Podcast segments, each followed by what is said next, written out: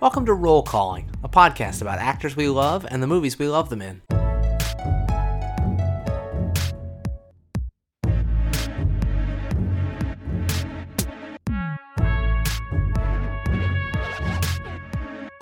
I'm Ned Baker, and it is my sad duty to inform you that Eva Peron, the spiritual leader of the nation, entered immortality at 8:25 this evening. And I am Don't Cry for Me, Caroline Sita. The way this podcast works is that Caroline and I take turns curating a five film miniseries starring an actor we love. We talk about their movies, we talk about their career. Sometimes we work in Cute YouTube Uh, videos that they've been in. YouTube videos. Uh, we try to steer the conversations towards musicals whenever we can. um, we're going to do all of those things today as we continue our Antonio Banderas series with our fourth Antonio Banderas episode, today covering Andrew Lloyd Webber's Evita. I don't know if that would be the appropriate way to refer to it. I mean, usually you say the director, but to me, it feels like that is the significant signature on this film. Like, I just think when Andrew Lloyd Webber is involved, he is he's he's definitional in a way that other people struggle to compete with. well, it's either that or maybe it's just Madonna's Evita. Yeah, yeah, Madonna's Evita. I feel like there's an there's an argument to be made for her as like maybe a low key auteur of the I would say kind of low key forgotten Evita film adaptation from 1996. Yeah, uh, I mean, not a film that I had seen prior to this. Not one that I that is I've ever like spotted on TV. Not one that seems to have a, you know, real uh significant place in the like cultural canon of movie musicals. Although it certainly was a major effort at the time. Are you an Andrew Lloyd Webber fan in general? Are you a Webber head? Absolutely not. No, No, and my criticism of this film today is going to have to struggle to edge its way around as I try to process the experience of watching this film. My criticism is going to have to edge away its way around my significant and long-standing antipathy towards Andrew Lloyd Webber. he is quite the man.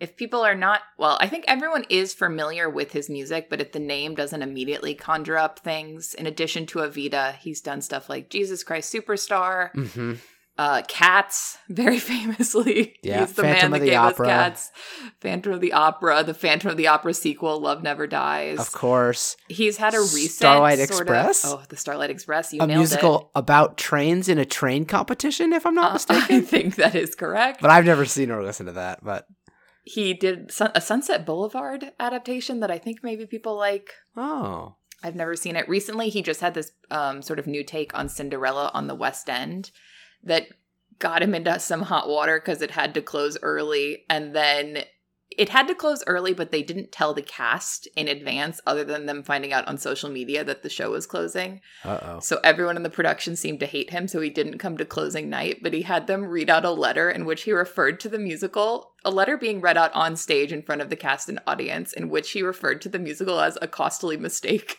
What? Oh my and then the entire audience booed. so if you Oh want some Andrew Lloyd God. Webber, like hot goss right off the moment, uh, that's that's his latest. That is huge.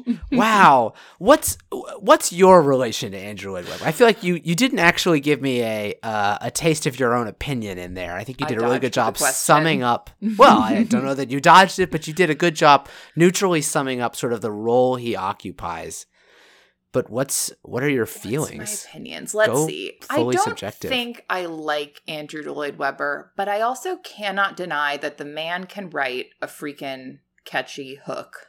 Mm, One of the other shows we didn't mention is Joseph in the Amazing Technicolor Dreamcoat, which when Right. I was an usher at the Muny Theater in St. Louis, largest outdoor theater in the country, a really I- influential Caroline experience. I worked six days a week, which meant I saw every show six times because the shows each run for a week. So seeing Joseph in the Amazing Technicolor Dreamcoat six six times in a row, you, th- you those songs do not leave your head, and I would say that's Yeah. true of many of his his songs, including like you know "Don't Cry for Me, Argentina." I would say being one of the most famous examples. Totally. And as I was introduced to a lot of songs in this one, I felt like, oh, I can start to see how that could get stuck in my head. Although they they some of them could be hard to wrap your mouth around or to like Mhm. chew and swallow. And you know, it's for all you know, Phantom of the Opera is probably of these, or maybe Jesus Christ Superstar, the one that I'm the most familiar with. And I feel like for every for every song that has this like amazingly catchy, digestible refrain, you also have a more like recitative song that's like, "No, don't you go out there. if you do, I will make you suffer for the way you have Because you a lot of them are fully me." sung through or close Totally. to it, Which is bold. Evita. And I respect. And I think he kind of helped pioneer that a little bit. Yeah, I believe it. that sung through. I should admit I did go through a really big obsession with the Phantom of the Opera movie. Hmm. the, Ger- Gerard the Gerard Butler. Butler. Pat Wilson, of course. That oh, that's yeah, exactly. That's where my Patrick Wilson love started. Yeah, Emmy. Rossum. Now I can The say that that movie was not good, but in like middle school or high school, I do believe I went to see it like seven times in the movie theater.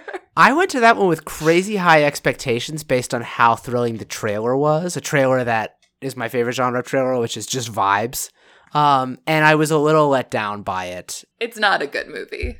I don't think it's good. My friend Zoe, I think, sort of champions that movie as like it's just like it's campy, campy camp, like full on display. It's from Mhm. Joel Schumacher, the guy who also directed Batman and Robin and Batman Forever, and um, but yeah, I'm not overly fond of it. I've had to like grudgingly admit in recent years that what works about shows like Phantom and Jesus Christ Superstar like really does work.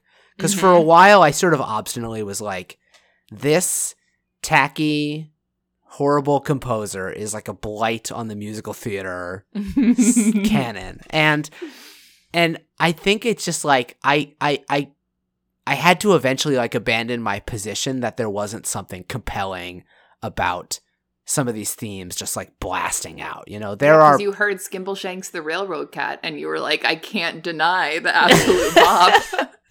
Do you know that that is my favorite song from Cats? it's everyone's favorite song. It's the best song in Cats. yeah.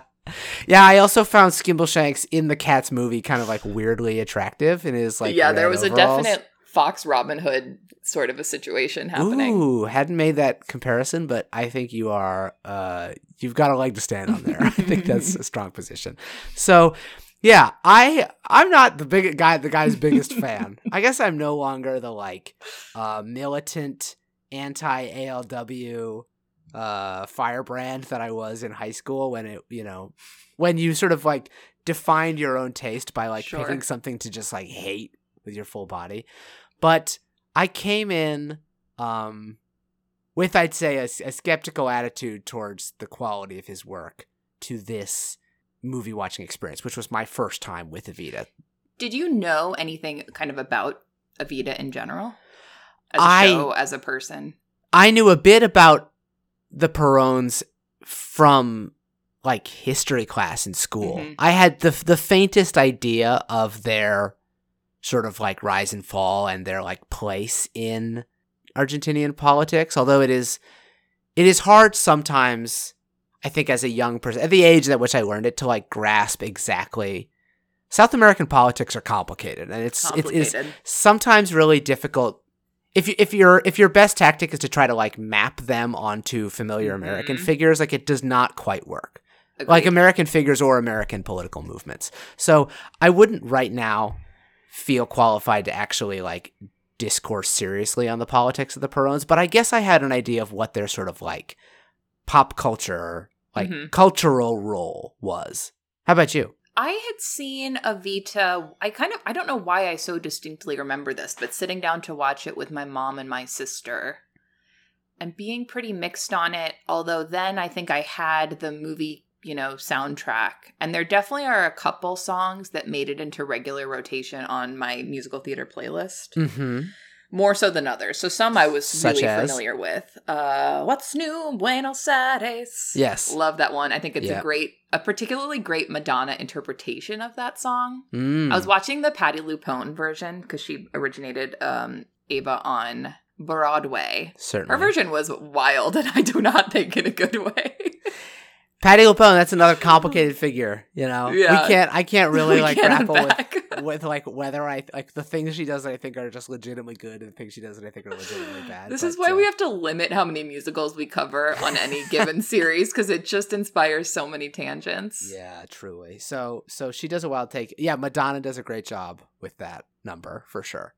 And Um, the Oh What a Circus, the song that starts the Mhm. movie that has a little bit of the theme of Don't Cry for Me Argentina, but is Antonio Banderas' sort of opening opening like pissed off narration, which I Yeah. really love as a choice for how to open a show. Like there's gonna Yes. be a narrator who low key kind of hates the protagonist, and that's how we're gonna start. Yeah. Yeah. Yeah. He comes in strong with his sort of like contempt for all like mediocrity and decadence hmm and uh, just kind of like carries with that. That's kind of his main tone of it. I, I guess you could say there is a little bit of an arc with that through the movie, hmm but you have to pick it up kind of subtextually as you do with everything that I would call the story of this film. Yeah, it is a fascinating. I'm actually i don't I I don't think right now I could just easily sum up. Here's my take on Evita, like how much I Mhm. like it or don't like it. But Yeah. I am so excited to talk about it. I feel Yeah. like there's so much to talk about, and in in that sense, it is so successful. I think in in, in presenting history and interrogating this figure, and in the ways it is flawed and in the way it has strength. I just find all of that so like I'm so excited to talk about this one with you. Hmm Can I go on a very quick tangent to talk about. Across the Universe, the musical? yeah, anytime. Jim Sturgis. yeah, Jim That's Sturgis. another one I saw quite a few times in high school. So, uh, my take on Across the Universe is that um, the as a series of like music videos, uh, I find them like I find it incredibly. It's got some like extremely successful sequences Mhm. and like really cool images and like brilliant like creative interpretations of things, and I find the dialogue that links those scenes in terms of how it's written and in terms of performance by actors that even actors that I like in other things. You know, probably most notably for me, Evan Rachel Wood, who we know I'm a fan of from our Westworld episode. But yeah, those are capable actors in that movie, and I just find all those dialogue scenes to be like cringe-inducingly bad. And my sort of take on Across the Universe was they should have just cut all those and given us like just the music, and you have to kind of find the story in between. So I, I've I've made that complaint sometimes about musicals with bad cheesy dialogue. And if with Evita, I think I found a movie that has swung a little too far to the opposite, where there is how much dialogue? Like none. None. It's basically all sung through. Yeah, with the occasional like a comment here or there. Yeah. But um yeah, it's basically all sung through. And interestingly, in terms of how these scenes are shot, like I cannot think of a movie that spends more time in montage mode. Yes. This movie's like 70% montages. And um, with those things in combination, there are these like very striking sequences and very striking images. But I do find the story, in terms of like what I'm actually supposed to attach to with regards to the characters and what's going on and just what what the story of it is, I Mhm. find that kind of hard to grab to like grab onto. I don't know if you had that experience at all, but there was a lot of times I was like, I just actually don't know what I, what's going on or what I'm supposed to think about it. hmm I I agree that that's there. I think I kind of actually latched onto that as something I enjoyed Mm-hmm. because I think it is a very episodic and weirdly multifaceted presentation of history that Mm-hmm. I actually find that to be a more accurate way to approach history than writing something with like a strong thesis. Like Yeah. a lot of Evita is like, were these people good? Were they bad? Uh I think you'll find their life doesn't quite fit into a neat narrative. And all of that is like, yeah, that is kind of how I think of history. the complexity of history, which really we are always trying to fit into sort of Mhm. like a beginning, middle, end moral story, but which actually really doesn't tend to play out that way. Exactly. Or that's not a that's not a genuine way of representing it. I've also discovered I was trying to do some research into just like how is this movie how do people think of this movie today? What are like the retrospectives of it? I Mhm. think people just don't think of this movie today. yeah. It is a little bit forgotten, but I did find an interesting sort of discussion on my beloved Broadway.com message boards, which Mm. I never had AIM or anything, but that was like where I spent my time as a You had Broadway.com message boards. yeah the Broadway the Broadway world Wow. message boards.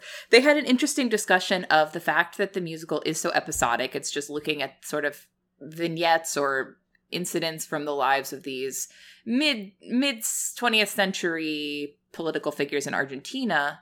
There was an interesting argument as to whether that episodic nature worked better on stage or better on film because Mhm. some people were sort of saying they liked they liked it more on stage because you could sort of theatrically flow to one thing or the other and other people were arguing they liked it more on film because you could use the sort of montage or the imagery to connect to connect things to each other just visually Mhm. and i don't really have a definitive answer there but i thought it was an interesting discussion I think that as we go through and talk about this, maybe again, you know, being being defeated at an attempt to create one single narrative, even for like, is this a good or bad film? We're gonna have instances in which that that technique was serving the film, and and instances at, at which it really was not. Like, I'd say a moment, a pair of sequences where I was really vibing with a film, where I felt like the general story of what's supposed to be told here is sort of clear to me.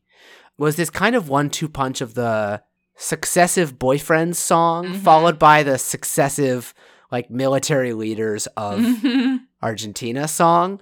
Um, the titles of them are escaping me because they're hard. It's like okay, the, boyfriend song is I think called "Thank You and Good Night," yes and then do you know the next one where it's no all the generals? like musical chairs I I think I think for the soundtrack.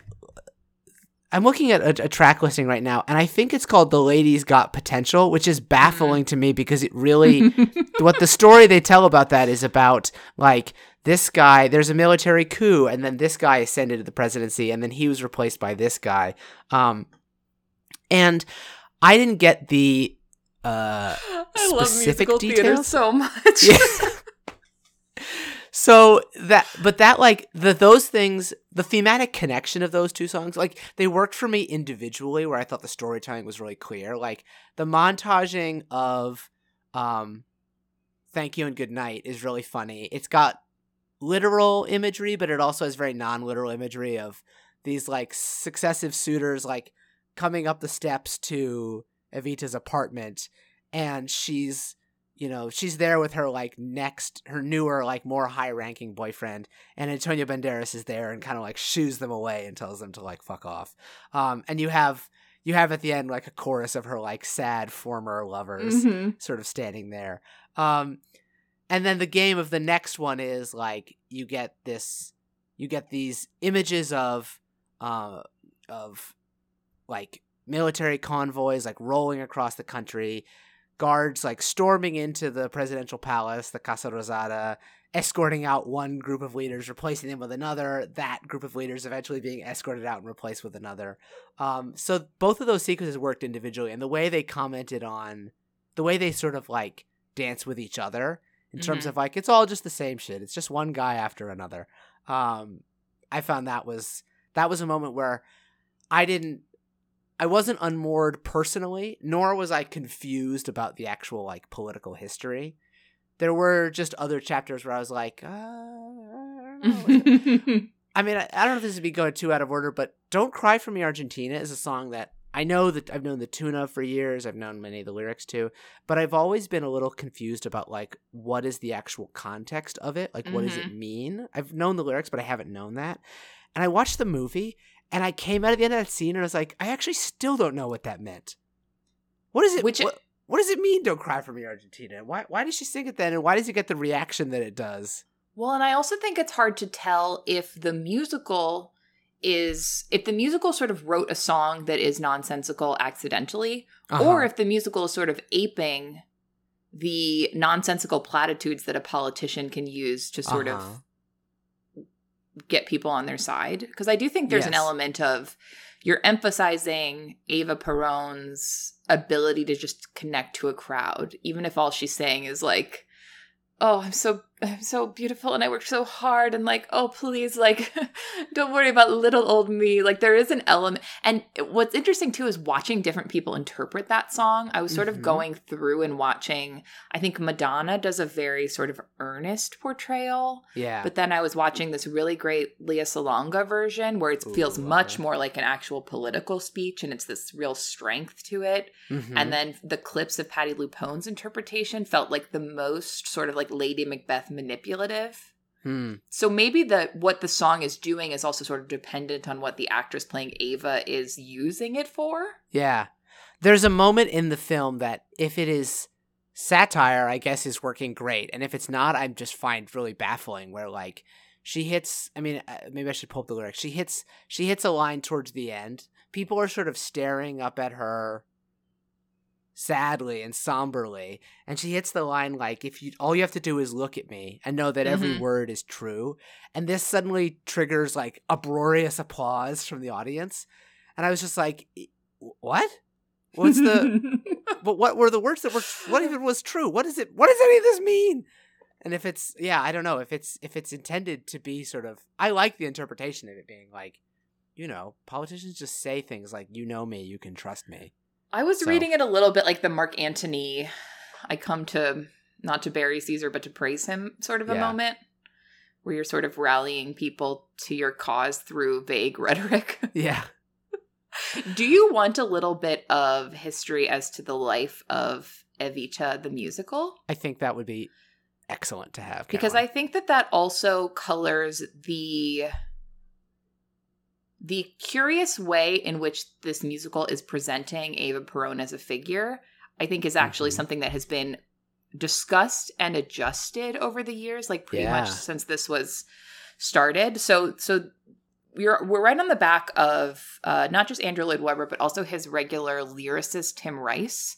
They are just coming off the success of Jesus Christ Superstar and sort of looking for their next project. And it's actually Tim Rice who sort of hears this radio broadcast about Ava Perón and gets super into that story and flies to Buenos Aires to learn all about her.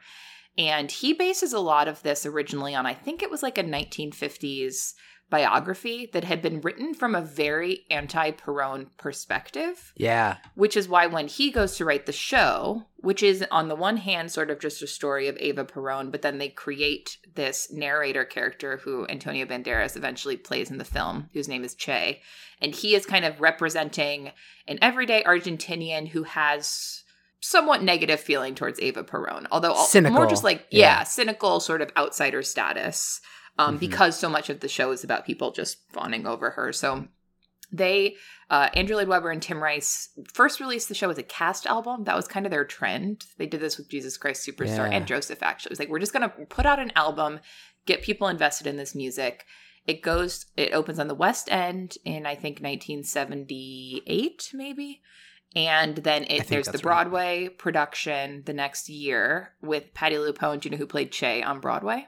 Was it mandy patinkin It was your boy Mandy Patinkin. yeah i do love mandy And in that production, so I think they had just originally written the character Che as just an Argentinian Argentinian everyman, but then the director of the West End and Broadway productions, Hal Prince, really wanted him to be Che Guevara. That's kind of how he's styled in the original productions, somewhat just arbitrarily, I think. I didn't know that he wasn't Che Guevara. I thought that was the whole, but but that itself is an idea that I was like having trouble grappling into. I'm like, was Che Guevara? Did he stick around? Did he live through these events? Like, I'm not. I certain don't think he he did. did. I think historically he was slightly later, like his. I guess you could argue like this was what was fueling his his young life. hmm I But I think that's- traveled around, you know. But Yeah, I think that's mostly just like a stylistic choice from Hal Prince, oh, how bizarre! who who wants them to be connected. I mean, it kind of yeah, it kind of makes sense, I guess. But Sure. um, I mean, he has this like eyes wide open populist like skepticism about the political institution. Like it's not it's not crazy to align him with this. It's just and the name, and the name. It's just kind of a kind of a like a bizarre like take on the the actual figure of Che Guevara who Mhm. had just so much story to his life, none of which is really in play here. hmm right? So I think in this movie, I think that they actually really strip away any like like on stage. Mandy Patinkin is just styled as Che Guevara, like with the hat and the beard the and everything. Yeah. In the movie, I don't think you would really get that from Antonio Banderas. There's no, they don't really lean into that angle. And I think more recent stage productions have also not leaned into that angle. Huh. They just make him a little more of. I mean, he is really like, uh, uh, yeah, just kind of like a sort of a, A magical class. realist working Yeah. class, like every man. And it's like, what are some? What are some? What are some? I feel like this is this has become a sort of a common. All I, can, all I can see in my head right now is Reefer Madness, the movie musical, but it's like your Mm. narrator keeps like showing up in different situations in different costumes. I feel like I don't know what it device, is, but, I love this was my favorite thing about the movie. And I was Uh-huh. actually going to ask you this question if you could list other things. The, the thing, the pull I was doing was the part of the opening of the animated Aladdin, where Robin Williams Right. is sort of like low key playing another. I'm so sorry, I've said the word low key like three times already in the first half hour of this that's, podcast. That's our vibe anyway. The- a low key the- podcast. uh genie is sort of kind of playing the salesman that opens it as a narrator but Yes. it's never quite acknowledged Yes.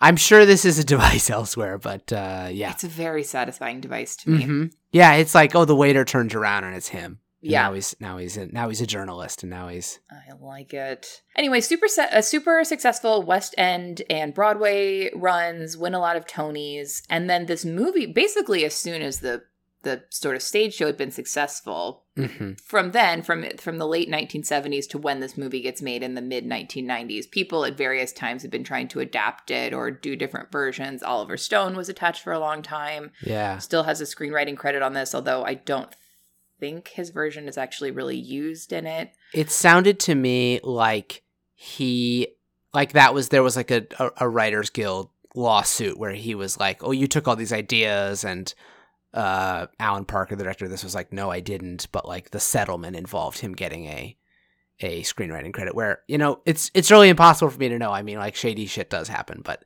yeah it seems like some official outlets are saying like, actually, there are no thumbprints of his on this besides the name.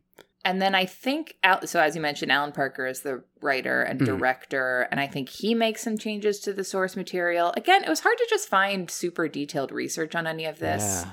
but he ends up directing it. I think that Antonio was brought on board. Maybe even he was kind of solidified before Madonna, although I think Madonna had long been campaigning for this role, and this was kind of a real passion project of hers hmm to play this.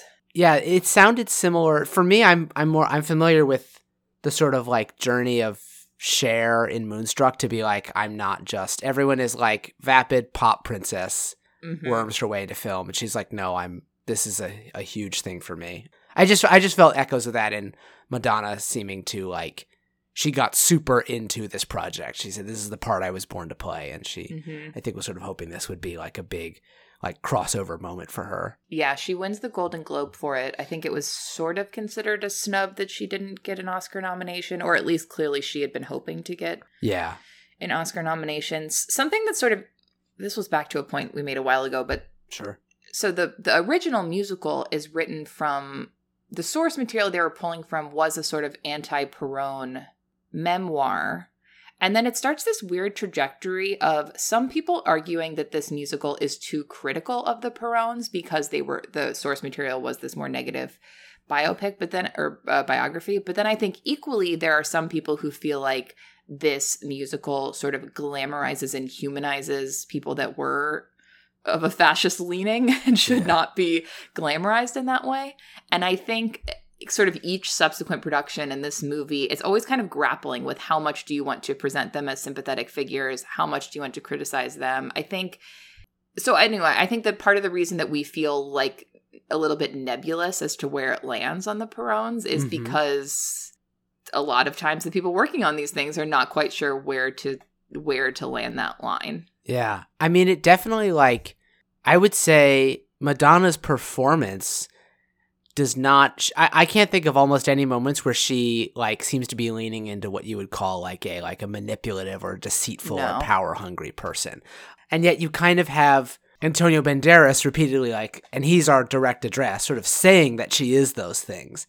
And that is, that is an interesting tension in it that she has these like you know her sort of like tragic death scene is shot in this very like soft light sympathetic like this is a tragedy way I think there is a little bit of manipulation. Is manipulation the right word? I think she is a person. I think Madonna's take on Ava Perón is a person who's very good at using her own image for things Mm-hmm. and knowing I should sell myself this way for this moment. I should dress in Dior for this moment. I should do this. And I think even in the speeches and the way she can rally people to causes that it's unclear if she really believes in them. Mm-hmm. It's unclear if she's like, I am rallying you masses that need help because I genuinely want to help you, or because I know if I get you on my side, you will elect my husband and I into seats of power and then I will have a glamorous life. Yeah. Yeah, what happens right before the the money kept rolling in song? There's something that's like She has her whole rainbow tour. Yeah, maybe, and maybe it's like right after that, someone is, you know, maybe it's Che being like, "You are a failure. Just look how bad that went." She's like, "No, I'm not. My fund is gonna like fix everything." Uh huh. So that you know, th- there can be that sort of, there is like some story there of her sort of like just reputation gilding the whole time she's like through her whole journey. hmm I actually think the Rainbow Tour song is a great example of what I like so much about this show. It's this number where, at least in the movie, they're sort of watching this footage of this big international European tour that Eva Perón had gone on just to sort of like, you know, a goodwill tour. Mhm. And the all these men back home are watching it and saying, like, okay, how did she do? How did she do? And so her first stop is Spain, and she's like beautifully received there. And it's like, wow, crown of Argentina, she's doing amazing. And then she goes to Italy, and she's called a whore, and everyone hates her there, and she's really poorly received. And then she goes to the Vatican, and the Pope sees her, but he's not seeing her in the way that would really be the prestigious way to see Yeah. her. And at the end, they're kind of like, how did the tour go? And everyone's like, hard to say. yes, no, And I feel like that's kind of Yes, the yeah. energy the musical takes with the Peróns. It's like, did they do good? Did they do bad? Hard to say. a qualified yes. Yeah. A qualified, yes.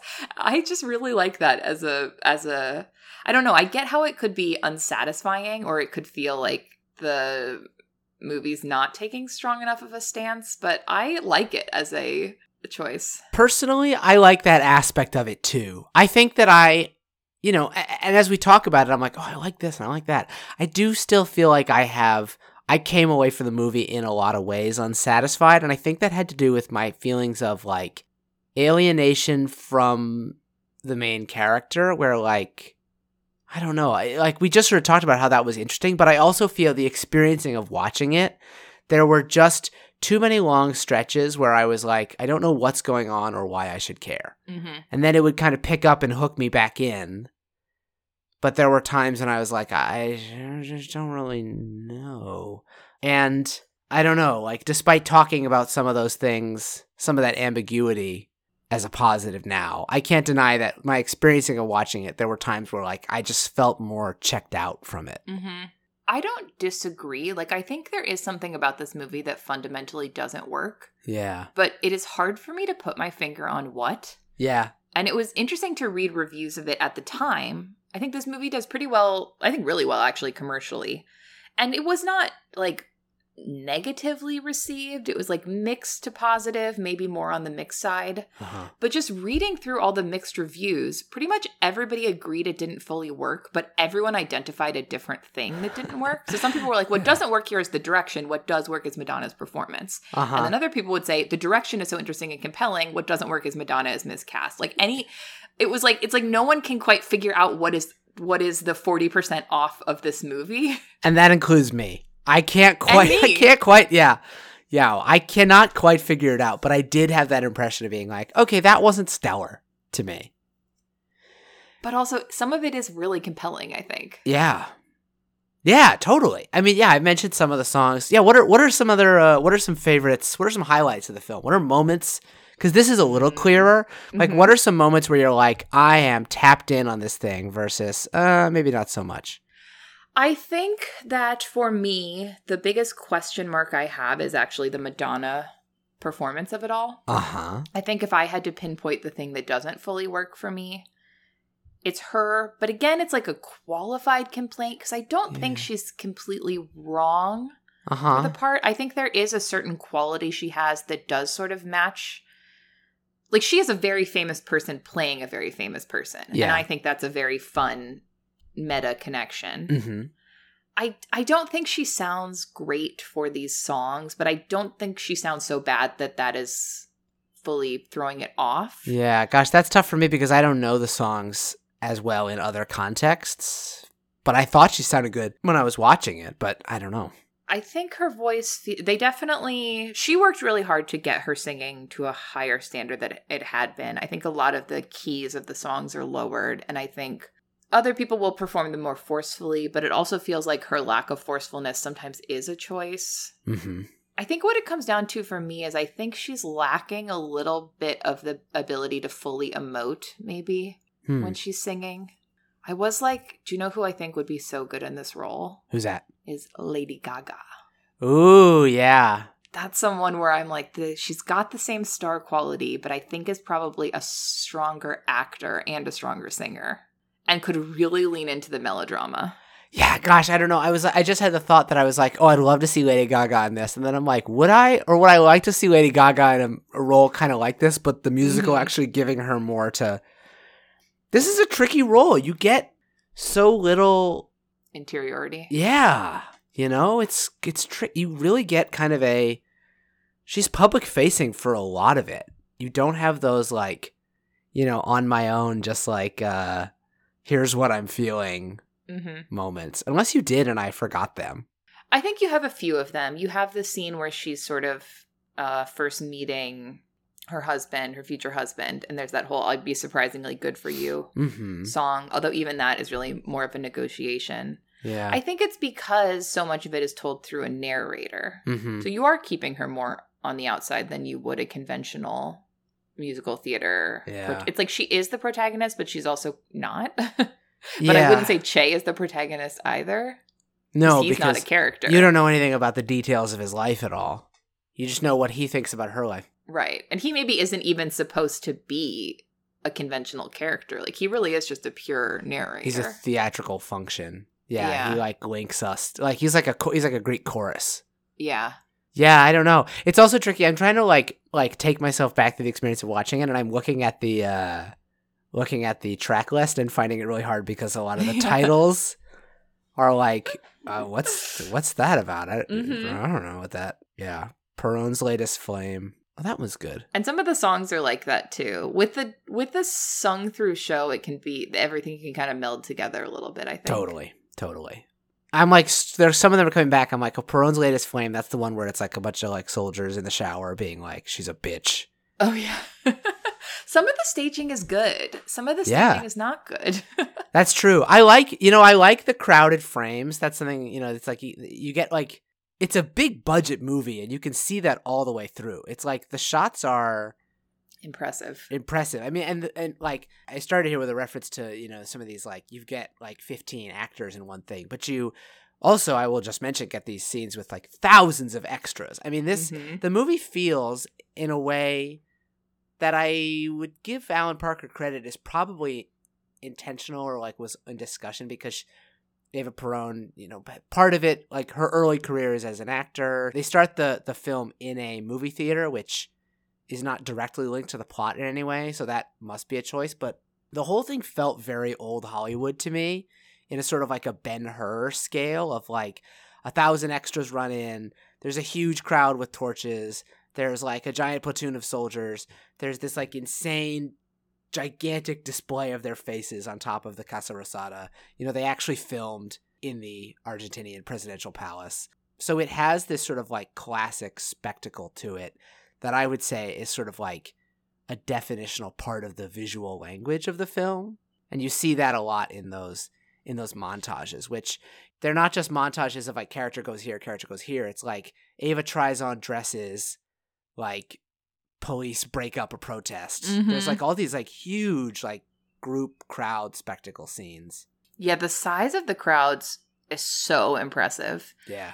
And there is a this was another thing I was kind of bumping on but kind of enjoying. I Uh-huh. think overall like the visual look of this movie is mostly grounded in realism except for some of the staging of sort of Antonio being this narrator who now I'm a waiter, now I'm a guest at the party, now Yes. I'm a in working in the kitchen that she's walking behind, whatever. Like that's very theatrical, but I think the cinematography is actually pretty like grounded and dim. Yeah, it's shot like a historical, like a like a 20th century period historical epic. Yeah. With these like, yeah, the costumes are realistic. There's like, and just the light and, you know, there aren't like hot pink light covers this. It's all kind of Right, like dusty right. and golden and shot. I mean, it looks. I mean, it looks kind of like The Godfather. You know, Yeah. some of the like yeah. crowd scenes, like Godfather Two, like uh Italy scenes. Which sometimes I found annoying. Sometimes I was like, just be a freaking musical. This doesn't need to be so literal. She can be walking through, she can be singing What's New Buenos Aires, and we can do something more creative with the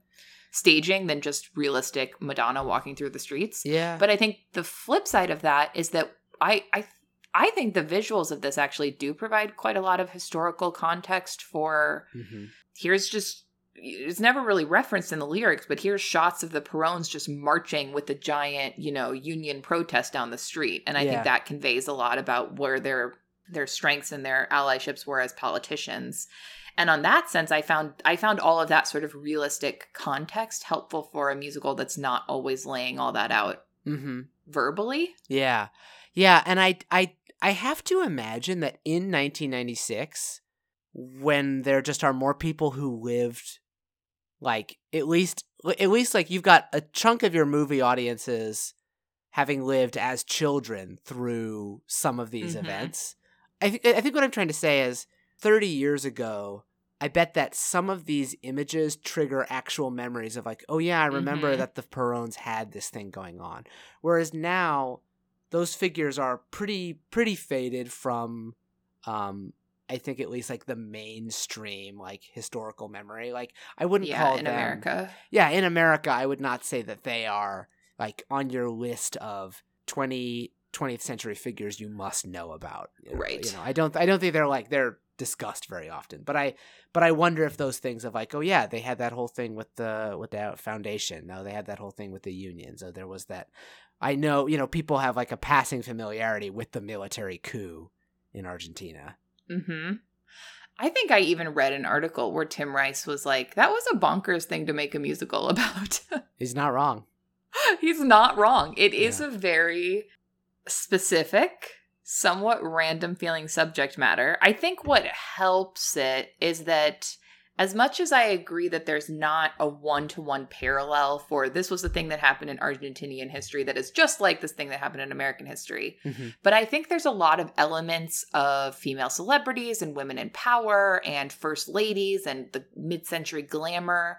There's individual elements of that that feel more broadly relatable. Yeah. Which maybe it helps the the musical's appeal because you're like, oh, okay, she's kind of like a Jackie O figure, Mhm. but then she's also kind of like a Lady Macbeth figure. But then she's also kind of, you know, like a Grace Kelly figure. There's all these things you can you can sort of relate it to. Yeah. It does make me wonder like what what was it about this story that Tim Rice got so amped about? You know, it's like I, I don't entirely know Mm-hmm. what was it where he's like, yeah, we're going to we're gonna have to go to Buenos Aires to research this. Yeah, was it the I mean because I think what you and I have sort of cited as if there's something that you and I have clearly agreed we both enjoy about it, it is this like the ambiguity of history. Mm-hmm. but yeah, I don't know if that. I, I, I just can't quite imagine that he was like, oh, you know what? Eva Perón's story is awesome. That'll be a great way for me to write an ambiguous historical musical. well, there is an inherent glamour to her mm-hmm. that I think is always compelling. Like to Mhm. go from being an actress to being this super glamorous first lady, yeah, I think is interesting. I think there's always something about women in power, particularly in this era, that's interesting. I think I'm looking on Wikipedia. I think it was like 1946 to 1952 that she was serving as first lady. Mm-hmm. So like unusual to have such a powerful woman in that time period. Yeah. There's also True, the true. thing of like she does die super young. Mm-hmm. She dies at 33.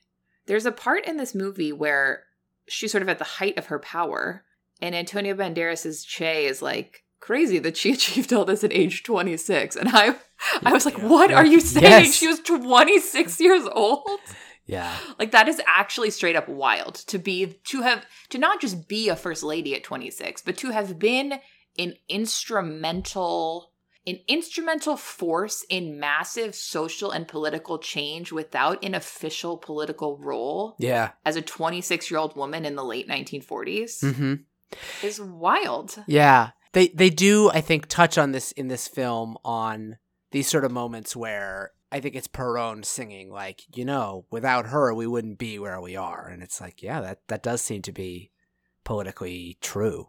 Yeah, and you also have I mean the the, the money kept rolling in and out song. That's that's one that you know was on a, a mix CD I had as a kid and I was Mhm. familiar with. So so so that's a song I was looking forward to, and you do get a sense of like some of the political games they were playing in terms of like just delivering like raw, unfiltered, unexamined, and slightly unethical just populism. Just like we're just shelling out money to people. And when you know, as he says, when the money keeps rolling in, you don't keep books. You know, like Mhm. let's, let's let's not worry about the legality of this. Let's just like Yeah. make these things happen. Right. It's like what's the line between direct aid in a good way and between like Just money like laundering in a bad way? Political bossism, also- I guess. Yeah. If you are providing direct aid, does it matter if you're also money laundering? Maybe it doesn't. Great question. Great question. A question again that maybe is raised by this. Yeah. Um, I did find a quote uh, on Wikipedia just now from Alan Parker, uh, the writer and director, saying, uh, While Evita is the story of people whose lives were in politics, it is not a political story. It is a Cinderella story about the astonishing life of a girl from the most mundane of backgrounds who became the most powerful woman in her country and indeed Latin America I had ever seen. A woman never content to be a mere ornament at the side of her husband, the president. Which is uh, interesting. Yeah. I mean, she does start. We meet her when she's like a kind of like just a teenager. Yes, in the yeah, I small think she's town and gets- fifteen. Yeah, Yeah. Although it's still I Madonna. also was like, yeah, I kind of feel like I wonder if Madonna was a little too old to play this. Not that she was that much older than Eva was when she died, but because she's playing her younger, and I feel like Madonna is just a person who has this sense of like experience and maturity around her. I did not have the sense uh, what what you said about her being twenty six. I did not like through the film have this sense that I was watching Same. someone in their twenties. Like, what if this was Anya Taylor Joy? Yeah, that would be different. That I would be think it's actually Argentinian, maybe. What? Where's her Evita so. movie? Yeah, I could be wrong. Call it, call it, call it right now. If she is Argentinian, there will be a yeah, born in Miami and raised in Buenos Aires. What's up, Buenos Aires? and she sings because she sings in the Playmobil movie. What? The what movie? There's a Playmobil Um, movie? There's a Playmobil movie in the style of the Lego movie, which I was assigned to review, and there was no press screening, so I went to go see it opening day, a five p- a five p.m. opening day showing of the Playmobil movie, which they were so worried no one would go to that they just nationally made all of the tickets to it five dollars. We cannot get that far off topic, but I am having a Mandela universe moment right now where I'm like, yeah, I have never in my life heard a single reference to there being a Playmobil movie starring Anya Taylor Joy, Jim Gaffigan. Okay, well- what the hell? I so the movie when you watch the trailer for it, it is just looks like the Lego movie, right? Like kind of cartoony. You're watching the Uh-huh. Legos. I sit down at my 5 p.m. screening I paid $5 for. I'm the only person in the entire theater. And the first like 15 minutes is live action. And it's Anya Taylor Joy as a live action person on screen singing a song. And then they get sucked into the Playmobil uh, world. And then it's a Playmobil movie. And then I got up to leave at the end, and the usher said, Oh, I thought this was a movie for kids. And I said, Yeah, it was. but I didn't quite know how to explain why I had to be there, and it was it was it was maybe a dark moment for us all. Wow. Wow, this movie sounds wild. Okay, It wasn't Okay. terrible. off. So that's it. That's it on the Playmobil movie. I have to. I have to give myself the hook and pull myself closed. back in. That was a play. That was a Playmobil sidebar on an Anya Taylor Joy sidebar. Uh huh. S- What movie are we talking about? Is are we doing Spy Kids or what happened? Yeah, we're doing. I just okay. Another Is, tangent. is this Shrek the 2? guy that played Juni in Spy Kids. yeah. Did you know he's married to Meghan Trainor now? No. He's married to Meghan Trainor, and then I fell down a rabbit hole of Meghan Trainor's high school best friend TikTok, which is a lot of content of just hanging out with Meghan Trainor and the actor that played Juni, and one of them was making Spy Kids jokes. Wow. We're way off. You know what Meghan Trainor has been in? The Playmobil movie. You're damn right. I actually kind of do remember her performing a musical number. she was in the Playmobil movie with Anya Taylor Joy, who grew up in Buenos Aires, which is where Evita takes place. Uh-huh. So in Evita, the role of Che is performed by Antonio Banderas, who we are doing a podcast series about. How do we feel about Antonio Banderas in this film? How do you feel about Antonio Banderas in this film? I like him. I thought he's Me fun. too. I mean, he's a he's he's super charismatic, uh, as has been said by us many many times. Um, so the direct address thing is working. I think his note is a little not his note. I, I guess you could. I, I I Freudian gave away where I'm going with this. His performance is a little one note. I think. Mm. I think there's a lot of it where he's the character as written is essentially just doing the same like it's all oh what a circus you know it, it's kind of the, Yeah. the tune that he stays in or the, the tone that he stays in Yeah. for most of the movie there is i'd say an interesting ambiguity as it goes along about you know he's so above it all this celebrity culture thing like he sees it for what it is but like in the end is he captivated by her in spite of himself but that's subtextual um Mhm. so i'd say he's doing that in an interesting way they have a very sort of sexy tango towards the end that is Mm-hmm. I'd say another interesting moment where we could debate like what does that mean? It could be loaded with a couple different meanings, or there's the possibility that it doesn't mean anything and was just like an image, which is kind of how I feel about everything. in This like, does it mean? Does it? Is it a cool Have you- ambiguity, or did it actually just mean nothing? Have But- you ever heard the story? I forget who it was, but somebody that was like a famous musical theater creator went to see an early staging of Cats Uh huh. And was talking to Andrew Lloyd Webber after. And he was like, Andrew, I figured it out. Like, this is a metaphor for this. This is a metaphor for this political strife. Like, this is Queen Victoria. Da da da da. He had this whole scheme laid out. And then Andrew Lloyd Webber turns at him and just goes, It's about cats. so if we want to not grant them that they have a written deep subtext in here, that probably wouldn't be wrong. There is a scene towards the end where Che and Evita tango together. That might just be like, well, he's hot, she's hot, they're the stars. Let's have them do a tango number. They kind of dance through, you know, with just like cuts, not like cuts. It just takes them through the different locations of the musical, um, but now like empty and turn into like a you know dance floor. They dance in the Casa Rosada and like Mhm. a peasant shanty and uh, it kind of feels like it's an argument between him, his sort of frequent complaint, like, are you just this empty figurehead who didn't really stand for something? mhm. And her sort of, no, I actually did do things that were meaningful. yeah. Although, again, I think some of that comes down to. I just don't think Madonna is the strongest actress. I think that her her she doesn't like interpret the lyrics in the way that I think the best musical theater performers do. Mm. And I think there's a way that that tango could have felt more like a conversation than just like a musical performance. Yeah. And maybe that's the element that is slightly missing for me. That might be why I felt checked out at times. It might be like I I just didn't feel that there was a when I say like I these moments where I didn't feel like I had the character, I didn't know what was going on with the character. It might just be you know, I wanted to root for Madonna in this. Like I I like her and I like to see I like a narrative when you know, those people who've been written off by let's just say mostly snobby men as like a vapid pop, you know, I mean, not unlike Evita. not unlike Evita or or uh, Gaga or Cher. Mhm. Um, but uh, but yeah, I do feel like in some of the numbers that just relied on her acting, I might have looked at my phone a little bit. Were you higher on her performance before we started talking about it, or do you feel like you were feeling I I was, I think, but I'm frankly like.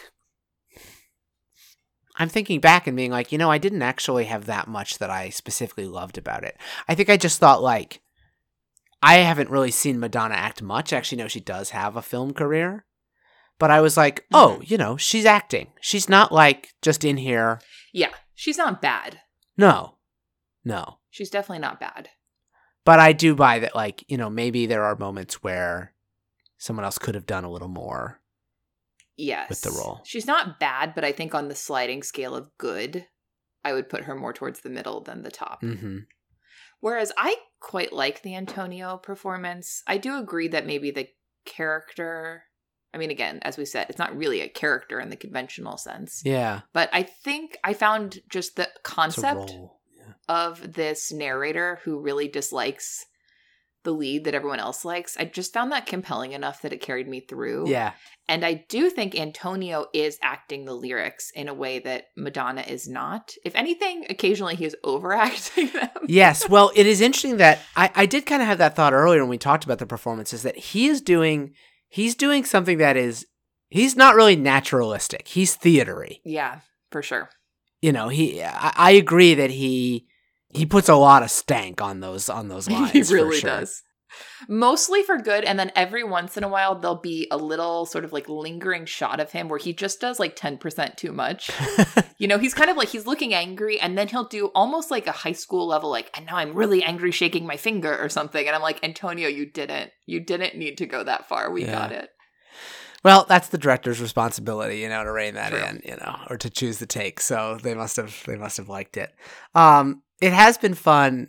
You you did a decent amount of research on Antonio's like uh not inconsiderable musical theater career, like live musical theater. And and Mhm. I did I watched a lot of those clips you sent me and i i like he's doing similar work on stage to what you see here. Like he really has brought a an onstage musical sensibility to the film, which I I don't think is at all too much for the stage. I mean, stage acting is you have to convey truth in the same to to the same extent, but you have to do it in a much like physically larger way. Like the just the scale is is significantly Mhm. different. Do you want to tell us a little bit about uh musical theater, Antonio? I do, yeah. And this was part of the reason I had behind the scenes been really pushing to do Evita when we were debating, just because I feel like it, this is such a funny little quirk of his career that not a lot of people we've covered have. We had seen him, so he he had sung in Desperado, which w- was the year before this, and I think he did a little singing in that Mambo Kings movie that we keep referencing as being his First, First. English language film. yeah, first English language movie. Um, but obviously, this is a big singing role for him. He goes on in 2003 to make his theater, his onstage theater debut in Nine, playing Guido in Nine. Oh, was that his debut? I believe it was his, yeah, Huh. at least in the US. We had talked about him doing all that theater. I remember seeing. That's right. He was doing theater as a young person in his like Mhm. in his teens and twenties. Yeah, yeah, right, right, right, right. Um, I just, I just remember seeing him on the poster for Nine when I was in New York, and I just had this impression that was more recent than 19 years ago. But uh, time flies. right. 2003, the first year I looked, I was looking this up because he's so he's nominated for a Tony Award for that. Mhm. It was the first uh first year that Hugh Jackman hosted the Tonys. And he was beaten out by Harvey Fierstein in Hairspray, which I'm like, yeah, that probably is fair. That's fair. that, that role deserved a Tony. So he does he does the performance in 9, but then he doesn't really do a ton more theater until 2017. He actually opens up a theater, the Teatro del Soho in Malaga, his hometown. And now he like his side gig is sort of directing or co-directing and often starring in just a bunch of like local Spanish musicals. Span- so they've done they opened with a Spanish language version of a chorus line Mhm. in which he plays I think Zach is the name of the Yeah. mostly offstage choreographer character in that.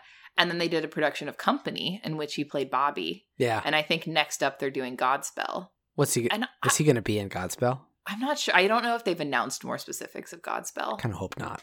I, Yeah. but but uh, you know, I think that's so just so wonderful and cute that he loves doing that and just like has made. I mean, it it made me think of Don Bluth, who is you know when we talked about Anastasia, who also is like just running like running a theater in like a small town because like that's his passion. I mean, is this not the dream It is absolutely the dream. that you get successful enough to go back to your hometown and just produce and star in whatever random musicals you happen to love? Caroline, all the, the the the bench of things that I would be like, great, no one would ever have cast me as Tevye, but now I will be casting will myself it. as Tevye because I'm a famous movie star now.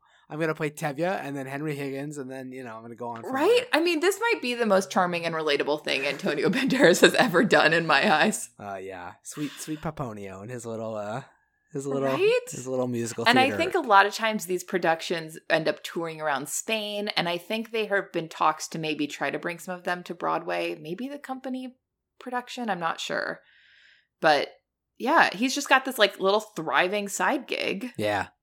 Yeah, playing roles he's arguably way too old to be playing. Bobby and Company. I mean, definitely. I watched the trailer for Company that you sent me, and it's like yeah. his like three girlfriends are still probably in their in their you know late twenties, early thirties. Right. He's not, but you know. A character who is canonically 35, but clearly oh they yeah, didn't. because it's his birthday specifically. Right. Yeah, And I, that's I actually think it's kind of an, an interesting interpretation to have an older Bobby hmm as sort of like societal norms have changed and being single at 35 is not does not have quite the same connotations as it did in the 70s but No, it is interesting to only change him and not to change anything else Well, uh, yeah, but uh, I guess it's one of those like he kind of gets to do whatever he feels like. And I liked those clips you sent me of him singing at an Andrew Lloyd Webber concert where he does he does an Evita medley and he also does Phantom of the Opera, which was tasty to me. wild Yeah, I, i, could see he sounds pretty good pretty good. Yeah, he's not he's not like the, the people who occupy these roles on Broadway is because this is what they are best at in the world. Yeah, he's not quite that good, but he's he's better than like movie star does a musical for fun.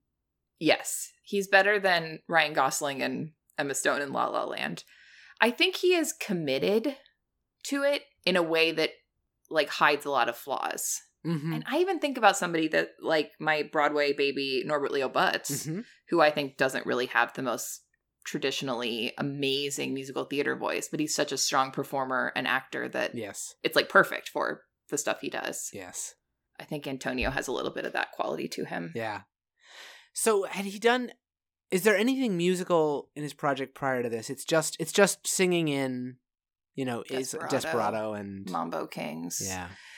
There's not a musical specific thing, but there is a kind of a wild Madonna story. I can't remember if I if I mentioned I mentioned this to you. I can't remember if it was off mic or on mic. Um Madonna is kind of a key figure in Antonio's transition from his Spanish career to his American career. You have not mentioned this to me at all. Please tell tell me a story. So Madonna, sort of at the height of her late 80s, early 90s fame, produces this documentary called Truth or Dare that was about her uh, Blonde Ambition international tour. So it's all this like behind the scenes footage of her tour and her talking about her life. And a big scene in this movie. So this is before Antonio has done anything in the States. Mhm. A big scene in the movie is her talking about how she's a huge fan of Pedro Almodovar and she has this massive crush on this Spanish actor named Antonio Banderas. And it becomes a whole scene in this movie. I can link to it in our show notes where she's Yeah. like, and Pedro is going to throw a big party and Antonio's going to be there and I'm so excited to meet him. And it's hard to tell how much of this is her being like kind of funny or serious. Like it's just, the tone of it is tricky to navigate, but Mm. she's like, and it turns out he's married because he'd been married to someone in Spain, as we talked about at that time.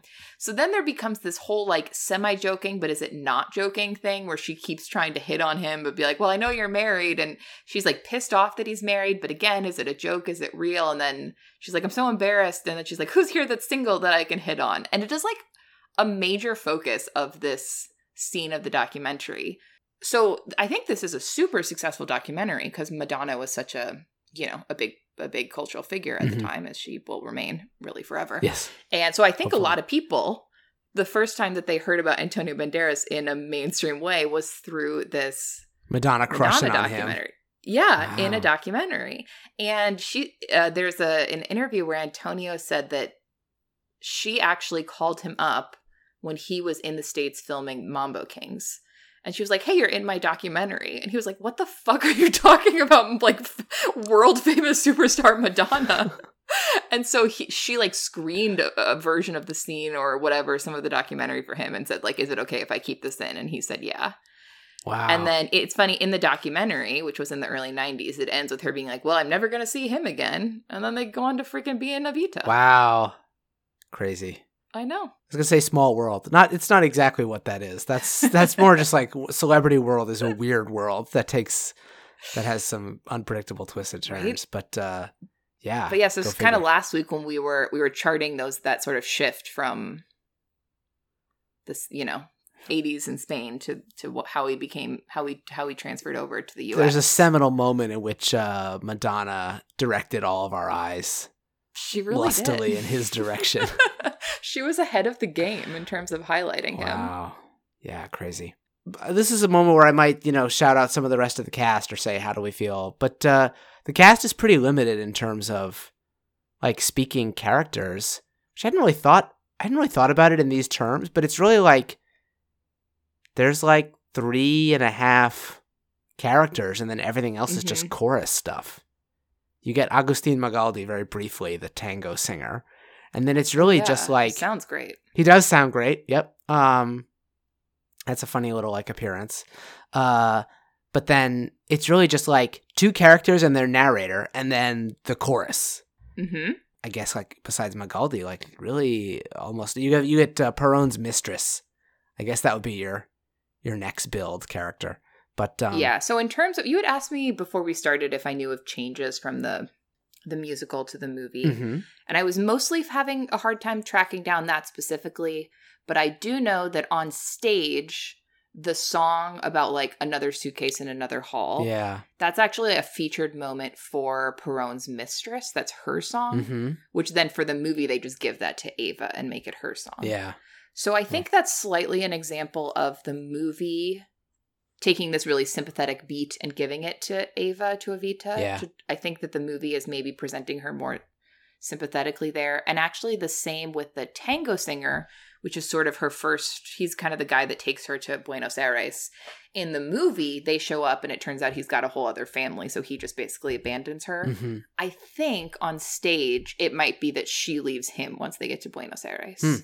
I think it's little things like that, like little sort of internal cuts or little changes that are ultimately pretty minor, but that are all working towards maybe a slightly more sympathetic Yeah. Eva.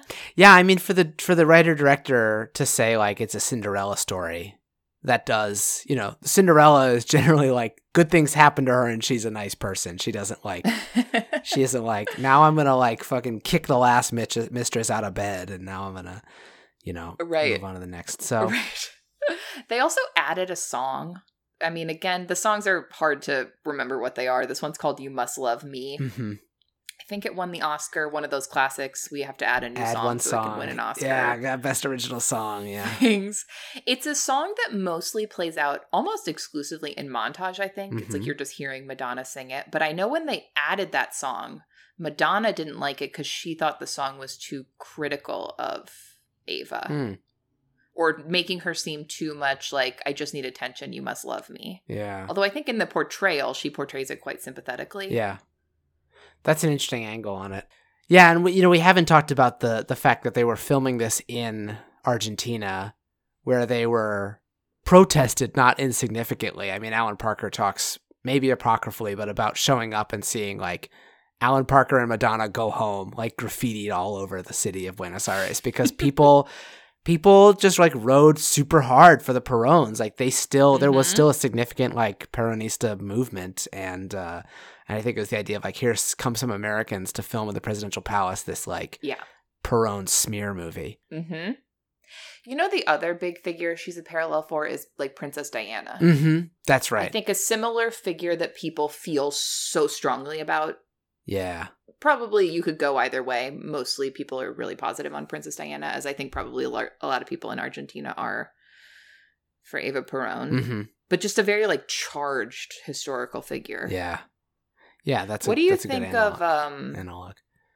Jonathan Pryce? I think. I think he's good. Uh, I love Jonathan Pryce in general. Me too. I mean, I you know I I have great fondness for Governor Swann, and then you know the building out of his you know listening to some of his other like musical theater uh stuff. His like his take on Oliver the musical was fun to me. I like his James Bond villain performance.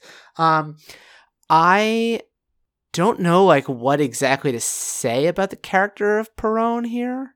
It doesn't quite pop. I don't think. No, you know in the and the performance doesn't it's not again it's not bad but i'm like i feel like there could be more Yeah, I agree. I, I I'll say that like when he first shows up in the song that is about like sort of various leaders sort of like ascending to take each other's Mhm. position, I was like he just looks interesting and you kind of get this idea of like a sort of like a clever, ambitious, semi-ruthless colonel. Like and I was like I'm excited to see Jonathan Pryce do that. And then like what he actually is is like a little harder to pin down. It's like uh he's loyal to her. He's um a a leader. You know, it's like it's it's a little hard to say like what defines that character. It is maybe in the way that I like a lot of the ambiguity, he might actually be a place where they go to we don't want to choose the side, so it'll be kind of nothing. Yeah, there's yeah, it just feels like there's there's kind of nothing there, and there's like there's a few little stabs at one thing that is weird to me. A weird moment in this movie is a scene that goes in between songs, a non-verbal, non-musical scene where he kind of comes out of his bedroom in his dressing gown and knocks on her door, and you see her hear him knock and then not get the door. He tries the door, and then he kind of glumly like walks back to his own room. A gesture at a whole subplot that I think is not really touched on at any other point in the Mhm. film. Mm-hmm. It's a good call. That would be a little clue about them, but I don't know. That's just a that's just a clue, and it doesn't really tie into anything else. Right, because it does kind of suggest is she not in this because she is in love with and attracted to him? Is she in this for the power of it all and sort of keeping him out? I guess you could say they have so many moments of physical affection in front of crowds, Yeah. but then like not as much in private. But then also like they are tender in private. When she dies, he's very emotional. When he's like, Mhm. "You're dying, Eva. You're dying, Satine." Uh, that is that is uh, there's tenderness there. Yeah, you know, I, I- like Jonathan Pryce. I, I, I'm I'm clearly having a hard time saying anything about his performance yeah. Well, and I think the movie has a hard time saying anything about him. Yeah, I'm not beating up on One thing myself I- for this. Yeah. One thing I find odd, I think Jonathan Price just looks like the most British man alive. hmm But it, I mean, we can talk about the whole, just, I don't know. As we keep stumbling upon in this Antonio Banderas series, A lot of whitewashing in the series, tons. yes, the line between like race and ethnicity and how that ties into Hispanic culture and, and Latin American Mhm. culture is like all very complicated. I think they, it does kind of feel like they are low key putting, again, low key, putting Jonathan Pryce in a little bit of brown face here. yeah. which hair. not good in general. I'm gonna guess they black rinsed his hair. you know. But is especially weird when he also plays an Asian man in Miss Saigon. yeah, he's the engine. Why? Yeah. Why do? Why do people keep looking at this very British-looking man and say you should play like the, Jonathan Pryce is not a quote unquote ethnically ambiguous man? No. I don't understand what the musical theater casting directors are seeing in these choices. No, I mean, I think in the case of the in the case of the the engineer in Miss Saigon, which I'm not that familiar with, which I think he might have made like the softest of like gestural apologies for, but probably not Sure. a full on one. Um, you know, because I think for a long time there's the idea of like the actor just has to act. If you know, if there's bad casting, that's on the responsibility. But I think people say, oh, the um the engineer is half French, half Vietnamese.